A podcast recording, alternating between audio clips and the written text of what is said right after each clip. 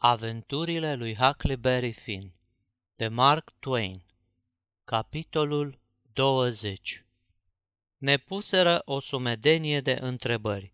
Voiau neapărat să știe de ce acopeream pluta cu crengi și de ce ziua stăteam în loc să ne vedem de drum. Nu cumva Jim e un negru fugar? Eu, de colo. Doamne ferește, ați mai văzut vreun negru să fugă spre miază zi? Nu prea în cuvințarea ei. În tot cazul, trebuia să lămuresc lucrurile într-un fel. Ai mei, începui eu, locuiau în județul Pike din Missouri. Acolo m-am născut și eu. Au murit toți, afară de mine, de taică meu și de frate meu, Ike. Babacu și-a pus atunci în gând să desfacă gospodăria și să se ducă să stea pe capul lui unchiul meu Ben, care are un petic de moșie pe malul fluviului cu vreo 44 de mile mai jos de New Orleans. Babacu era sărac lipit pământului și pe deasupra mai era și înglodat în datorii. După ce le-a plătit, n-au mai rămas decât vreo 16 dolari pașca negrul nostru Jim. Cu averea asta n-am fi putut merge nici pe jos, dar rămite să facem cu vaporul drumul ăsta de peste 1400 de mile. Ei, și așa, într-o bună zi, cam pe vremea când crescuseră apele, babacu a avut norocul să găsească pluta asta. Ce ne-am zis noi? Hai să mergem cu ea până la New Orleans. Numai că norocul tati n-a ținut mult. Într-o noapte, un vapor a trecut peste botul plutei noastre. Am sărit cu toții în apă, sub roata vaporului. Eu și cu Jim am ieșit teferi, dar babacu, care era cam afumat, și Ike, care n-avea decât patru anișori, n-au mai ieșit. O zi, două după aceea, am avut mult de furcă cu oamenii care veneau cu bărcile ca să mi ia pe Jim, socotindu-l un negru fugar. De aia nu mai plutim ziua. Noaptea nu se leagă nimeni de noi. Las pe mine, spuse ducele. Aranjez eu ceva ca să putem pluti și ziua dacă vrem. Am să mă gândesc și am să găsesc eu un clenci dar azi o să fie la fel ca înainte. Nu de alta, dar n-avem niciun interes să trecem ziua în amiaza mare prin fața orășelului de colo. N-ar fi deloc sănătos. Spre seară, vremea se posomorâ. Mirosea a ploaie. Fulgerele sfâșiau poalele cerului, iar frunzișul începuse să freamăte. Ce mai, se vestea o vreme tare urâtă. Ducele și regele se apucară să ne cerceteze wigwamul, ca să vadă ce fel de culcușuri avem. Al meu era un mindir de paie, dar era aur pe lângă patul lui Jim, care era făcut din coceni de porumb. Când te culci pe un pat ca ăsta, nu se poate să nu-ți intre în coaste vreun cocean, iar când dai să te întorci pe o parte, pănușele uscate încep să fâșie de parcă te-ai rostogoli pe un maldăr de frunze veștede. Și atunci te trezești. Ducele hotărâ să se culce în patul meu, dar regele se împotrivi. Credeam că deosebirea de rang o să te facă să-ți dai seama că nu se cuvine ca eu să dorm pe un pat de coceni. Fă bine, alteță, și culcă-te mătăluță în el. Pe mine și pe Jim ne trecură iarnă dușelile, de teamă că cei doi au să se ciorovăiască din nou dar peste câteva clipe ne veni inima la loc auzindu-l pe duce. Soarta destinului meu e să fiu veșnic strivit în noroi sub călcâiul de fier al tiraniei. Nenorocul mi-a zdrobit sufletul, atât de semeț odinioară. Poftim, mă supun. Asta mi-e ursita. Sunt singur pe lume, nu-mi rămâne decât suferința. Voi ști să o îndur. Când se întunecă de-a binelea, am dat drumul plutei Regele ne porunci să nu abatem din sforul apei și să nu aprindem nici o lumină până ce nu am lăsat mult în urmă orășelul. Curând am zărit un șirac de lumini, era orășelul, și am lăsat pluta să alunece așa vreo jumătate de milă. Când am ajuns cu vreo trei sferturi de milă mai jos, am agățat felinarul la vedere. Pe la zece seara se porni ploaia cu niște vântoase și niște trăsnete nemaipomenite. Regele ne porunci la amândoi să stăm de veghe până s-o mai îndrepta vremea. După aceea se furișă împreună cu ducele în wigwam ca să doarmă. Cartul meu începea abia la miezul nopții. dar n-aș fi intrat înăuntru chiar de-aș fi avut pe ce să dorm. Nu de alta, dar n-ai în toate zilele prilejul să vezi o furtună ca asta. Tii, cum mai urla vântul, în fiecare clipă țâșnea câte un fulger care lumina crestele valurilor vreo jumate milă jur împrejur și-ți dezvăluia ostroavele fumurii prin sita ploii și copacii care se frângeau sub smuciturile vântului. Deodată auzeai Bum! Și tunetul se rostogolea bolborosind prin văzduh, pormă scăpăra iar un fulger și iar tevatură. Uneori venea câte un val mai mai să mă măture de pe plută, dar nu-mi păsa, tot n-aveam nicio țoală pe mine. Cu stâncile nu prea aveam bătaie de cap, fiindcă la lumina fulgerelor, care nu mai conteneau, le puteam zări la timp ca să le ocolim, strecurându-ne pe lângă ele. Pe la miezul nopții, când îmi veni rândul să stau de veghe, eram așa de adormit încât Jim îmi spuse că stă el în locul meu, prima jumătate. Bunul meu Jim, totdeauna se purta așa. M-am furișat așadar în wigwam, dar văzând că n-am loc de picioarele regelui și ale ducelui, m-am culcat afară. Nu-mi păsa de ploaie, fiindcă era cald și valurile se mai potoliseră. Pe la vreo două, însă, începură iarăși să crească. Jim dădu să mă cheme, dar se răzgândi, văzând că nu-s chiar așa de mari ca să facă vreo stricăciune, numai că se cam înșelase în privința asta, fiindcă nu trecu mult și un val uriaș mă aruncă peste bord. Jim să se prăpădească de râs, nu alta. N-am mai pomenit negru să râdă așa ușor ca el. L-am schimbat în cart, iar Jim se culcă și începu numai decât să tragă la aghioase. Curând, furtuna se potoli de-a binele. Cum am zărit cea din tâi lumină pe mal, l-am trezit și ne-am apucat amândoi să vărâm pluta într-o ascunzătoare. După gustarea de dimineață, regele scoase din buzunar niște cărți de joc zoioase și începu să joace tabinet cu ducele, pe cinci parale partida. Când se plictisiră, se hotărâră să întocmească un plan de bătaie. Ducele scotoci prin tăgârța lui și scoase din ea un teanc de afișe mici, tipărite, pe care începu să le citească cu glas tare. Unul din afișe spunea că vestitul doctor Armand de Montalban de la Paris va ține o conferință despre știința frenologiei. În locul cu tare, în ziua și luna cu tare, intrarea 10 cenți și că va întocmi fișe de caracter la prețul de 25 de cenți bucata. Ducele ne lămuri că el era doctorul de Montalban. Pe un alt afiș, el era celebrul tragedian shakespearian Garrick Jr. de la teatrul Drury Lane din Londra. În altele apărea sub nume diferite și săvârșea fel de fel de minuni. Găsea apă și aur cu o baghetă magică, alunga duhurile rele și așa mai departe. Dar, zise el, amorul meu cel din tâi și de pe urmă e muza teatrului. Ascultă, Maria ta, te-ai suit vreodată pe o scenă? Nu, răspunse regele. Atunci află de la mine, rege detronat, că până ai să fii mai bătrân cu trei zile, ai să te sui. În cel din tâi târg, mai de Doamne ajută, care ne-o ieși în cale, închiriem o sală și jucăm scena ducelui din Richard al III-lea și scena balconului din Romeo și Julieta. Ce zici de asta? Ce să zic? Fac orice, numai parale să iasă. Bilge Water. Dar îți spun drept, nu mă pricep deloc la actor lâc și n-am prea umblat pe la teatru. Eram prea mic când taică meu aducea actori la palat. Crezi că ai putea să mă înveți? E simplu ca bună ziua. Atunci s-a făcut. Tot aveam eu poftă de ceva nou. Hai să începem chiar acum. Ducele îl lămuri cine era Romeo și cine Julieta și îi spuse că de obicei el îl juca pe Romeo, așa că regele putea fi Julieta. Dar, duce, dacă zici că Julieta e o fetișcană, nu crezi că favoriții mei cărunți și chelia asta au să pară cam ne la locul lor? Da, de unde? Să n-ai nicio grijă. Mocărțanii ăia nici n-au să bage de seamă. Unde mai pui ca ai să fii costumat, ceea ce schimbă totul. Julieta stă la balcon și se uită la lună înainte de a merge la culcare.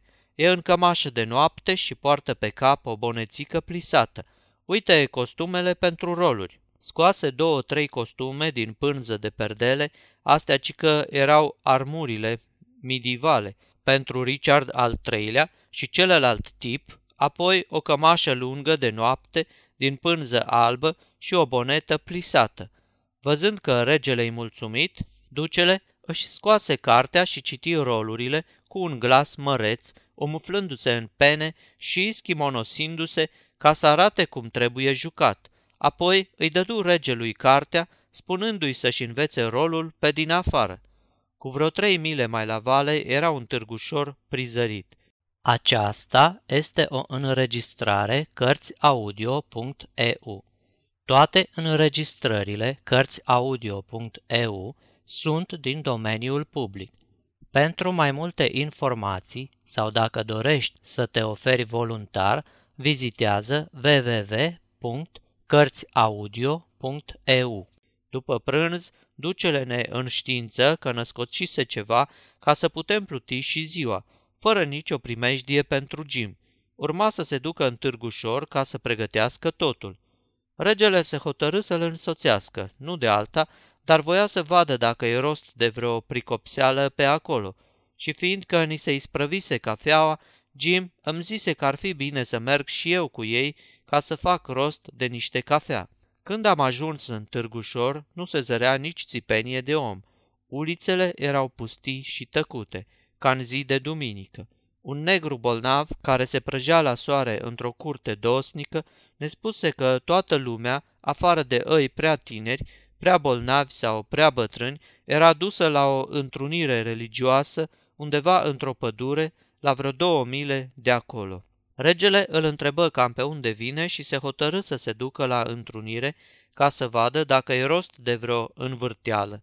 Puteam veni și eu dacă voiam. Ducele căuta o tipografie. În cele din urmă am găsit una. Era o chichineață deasupra unui atelier de tâmplărie. Tâmplarii și tipografii plecaseră la întrunire și lăsaseră ușile deschise. În încăperea murdară era un talmeș-balmeș nemaipomenit. Pe pereți se vedeau pete de cerneală și afișe înfățișând cai și negri fugari. Ducele își scoase haina și ne spuse că acum are tot ce trebuie, așa că am pornit cu regele spre întrunirea religioasă. Am ajuns într-o jumătate de ceas, luarcă de sudoare, fiindcă era o zăpușeală grozavă. Am găsit în pădure vreo mie de oameni din Târgușor și din împrejurimi. Unii dintre ei străbătuseră vreo 20 de mile ca să ajungă acolo. Pădurea gemea de căruțe și de cai care mozoleau fân din chilnele căruțelor, bătând din copite ca să alunge muștele.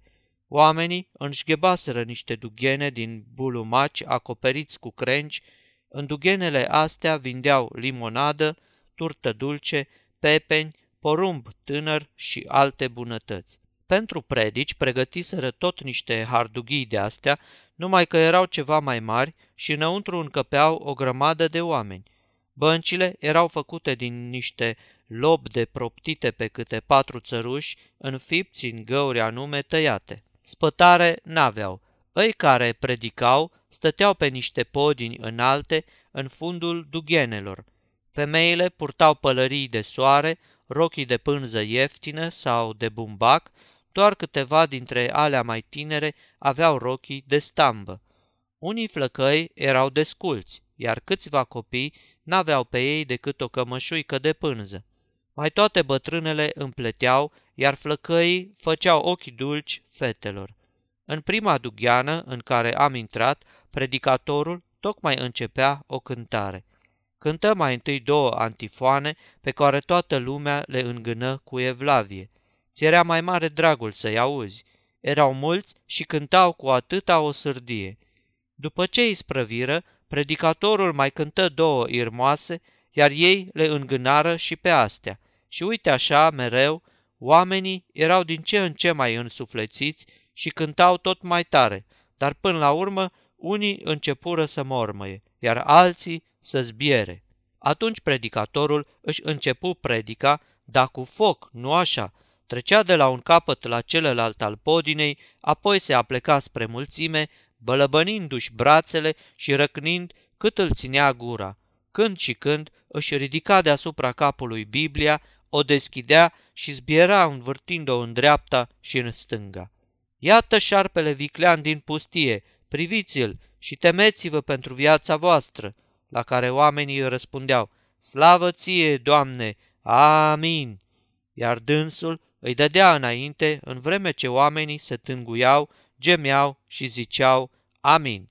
Veniți, veniți la strana pocăiților, veniți, voi păcătoșilor, amin, voi cei bolnavi și suferinți, amin, veniți ologilor, schilozilor și orbilor, amin, veniți sărmanilor și oropsiților care în hulă trăiți, amin, veniți toți cei ce sunteți osteniți, pângăriți și îndurerați, veniți cu sufletul pocăit și inima smerită, veniți cu zdrențele, cu păcatele și cu murdăria voastră.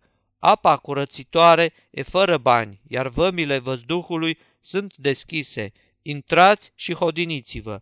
Amin. Slavă ție, Doamne, aleluia! Și dă și dă tot așa, numai că din pricina gemetelor și strigătelor nu se mai putea înțelege nimic din predică. Din toate părțile se ridicau oameni care își făceau loc cu coatele și cu pumnii prin mulțime, ca să ajungă la strana pocăiților. Și când toți pocăiții, cu obrajii și roind de lacrimi, se strânseră buluc în fața podinei, începură să cânte, să urle și să se tăvălească pe jos ca niște apucați. Între acestea, regele se și pusese pe treabă, zbierând mai tare ca toți, își croi drum spre podină, iar predicatorul îl rugă să vorbească mulțimii. Nu se lăsă mult rugat și începu să le spună că e de meserie pirat și că făcuse slujba asta vreme de 30 de ani, pe Oceanul Indian. Echipajul meu, urmă el, a fost căsăpit primăvara trecută, într-o bătălie grozavă. De aia m-am întors acasă ca să caut alți oameni, dar, mulțumită Domnului, aseară am fost jefuit și dat jos de pe corabie, fără o lățcaie. Acum sunt fericit în viața mea n-am fost mai bucuros, fiindcă mă simt alt om și fiindcă abia acum știu ce-i fericirea. Așa sărac cum sunt, am să pornesc de îndată înapoi spre Oceanul Indian. Am de gând să-mi petrec restul zilelor încercând să-i aduc pe pirați pe calea cea bună.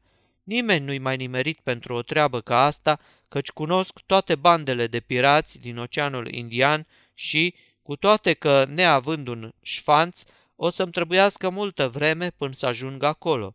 Tot am să ajung.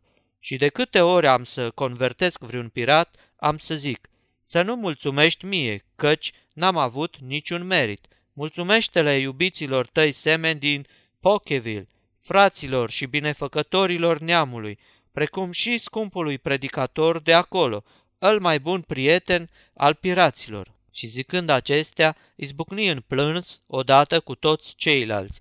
Deodată cineva strigă, Să facem o chetă, o chetă, fraților! Vrășase inși se repeziră, gata-gata să înceapă cheta, dar altcineva spuse, Mai bine să treacă el pe la toți, cu pălăria. Să treacă, să treacă, ziseră toți ceilalți în cap cu predicatorul.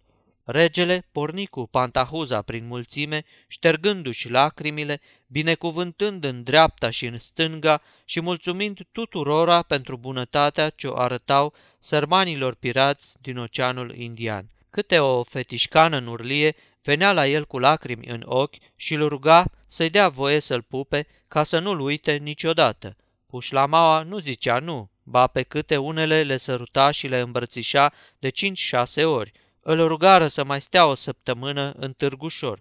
Toți voiau să-l găzduiască. Ar fi fost, cică, o mare cinste pentru ei. Dar el le zise că, din păcate, nu le poate îndeplini dorința, fiindcă întrunirea avea să ia sfârșit chiar în ziua aceea și, pe deasupra, ardea de nerăbdare să ajungă pe Oceanul Indian ca să-și împlinească datoria față de pirați. De îndată ce ne-am întors la plută, regele începu să numere bănișorii. Strânsese la un loc 87 de dolari și 75 de cenți. Bașca o vadră de rachiu pe care o găsise sub o căruță când se întorcea prin pădure. Una peste alta, spuse el, de când sunt eu misionar, n-am avut o zi mai bună ca asta. Orice s-ar zice, pirații mai dihai decât păgânii, când e vorba să îmbrobodești cu ei o întrunire religioasă. Cât despre duce, până la întoarcerea regelui, se ținuse tare fudul cu isprăvile lui, dar acum început să o lase mai moale. Nu-i vorbă, nu stătuse nici el cu mâinile în sân. Se așezase în tipografia aia și primise o comandă de la doi țărani care îi dăduseră patru dolari ca să le tipărească niște afișe pentru caii lor furați. Primise și o comandă de 10 dolari pentru anunțuri la ziar, dar fiindcă oamenii plăteau dinainte, le făcuse rabat și încasase 4 dolari. Un abonament pe un an la ziar costa 2 dolari, dar ducele nu se sfiise să primească trei abonamente a jumătate dolar bucata, cu condiția să îi se plătească pe loc. Oamenii ar fi vrut să-i plătească abonamentele în lemne și ceapă, după obiceiul pământului, dar el le închisese gura spunându-le că abia cumpărase firma și că ieftinise cât putuse prețul, cu gândul să lucreze numai contra bani pe șin. În sfârșit, scrisese cu mâna lui o poezioară de trei stihuri, duioasă și melancolică, intitulată O, lume crudă, sfarmă-mi zdrobita inimioară, și o lăsase, gata culeasă, spre a fi tipărită în ziar, fără nici o taxă. Una peste alta agonisise 9 dolari și jumătate și spunea că pentru o singură zi de lucru nu era deloc rău. Ne arătă apoi un alt afiș pe care îl tipărise pe gratis, fiindcă era pentru noi. Avea pe el poza unui negru fugar care purta pe umăr o boccea prinsă de un băț, iar de desubt scria 200 dolari recompensă. Era vorba de Jim și îi dădea chiar toate semnalmentele, arătând că fugise iarna trecută de pe plantația St. Jack's, aflată cu vreo 40 de mile mai jos de New Orleans, și că pornise pe bună seamă spre miază noapte. Mai zicea că oricine îl va prinde și îl va trimite înapoi, va putea încasa recompensa și cheltuielile de drum. Începând de mâine, spuse ducele, putem pluti și ziua, dacă vrem. Cum vedem că se apropie careva, îl legăm pe Jim de mâini și de picioare, îl băgăm în wigwam și le arătăm afișul ăsta, zicând că l-am prins undeva pe râu și, neavând bani de vapor, am împrumutat pluta asta de la niște prieteni și acum ne ducem în sud, ca să încasăm recompensa. Firește că lui Jim i-ar sta și mai bine în lanțuri și cătușe, dar nu s-ar potrivi cu povestea că suntem săraci. Prea ar semăna lanțurile cu niște juvaiericale. Cel mai nimerit lucru e frânghia. Trebuie să respectăm regula celor trei unități – cum zicem noi în teatru. Am fost cu toții de părere că ducele tare deștept și că de aici înainte puteam pluti și ziua fără nicio teamă. Ne gândeam că ar fi bine ca în noaptea aia să ne depărtăm cât mai mult de Târgușor ca să scăpăm de tărăboiul pe care aveau să-l stârnească isprăvile făcute de duce în tipografia de acolo. După aia puteam pluti liniștiți la vale. Până la zece seara am stat ascunși, fără să scoatem o vorbă. Apoi am dat drumul plutei, depărtându-ne de Târgușor. Abia când acesta nu se mai zări, am aprins felinarul. La patru dimineața, când veni să mă scoale ca să-l înlocuiesc în cart, Jim îmi spuse, Hac, tu crezi că o să mai întâlnim și alți regi pe drum? Cred că nu, îi răspunsei. Atunci e bine. Unu, doi, mai merge, dar nu mai mulți. Regele ăsta e beat turtă și ducele nu-i mai breaz. Am aflat că Jim îl rugase pe rege să vorbească franțuzește, ca să audă și el cum sună, dar regele îi spusese că, fiind de atâta amar de vreme în țara asta și trecând prin atâtea necazuri, uitase limba. Sfârșitul capitolului 20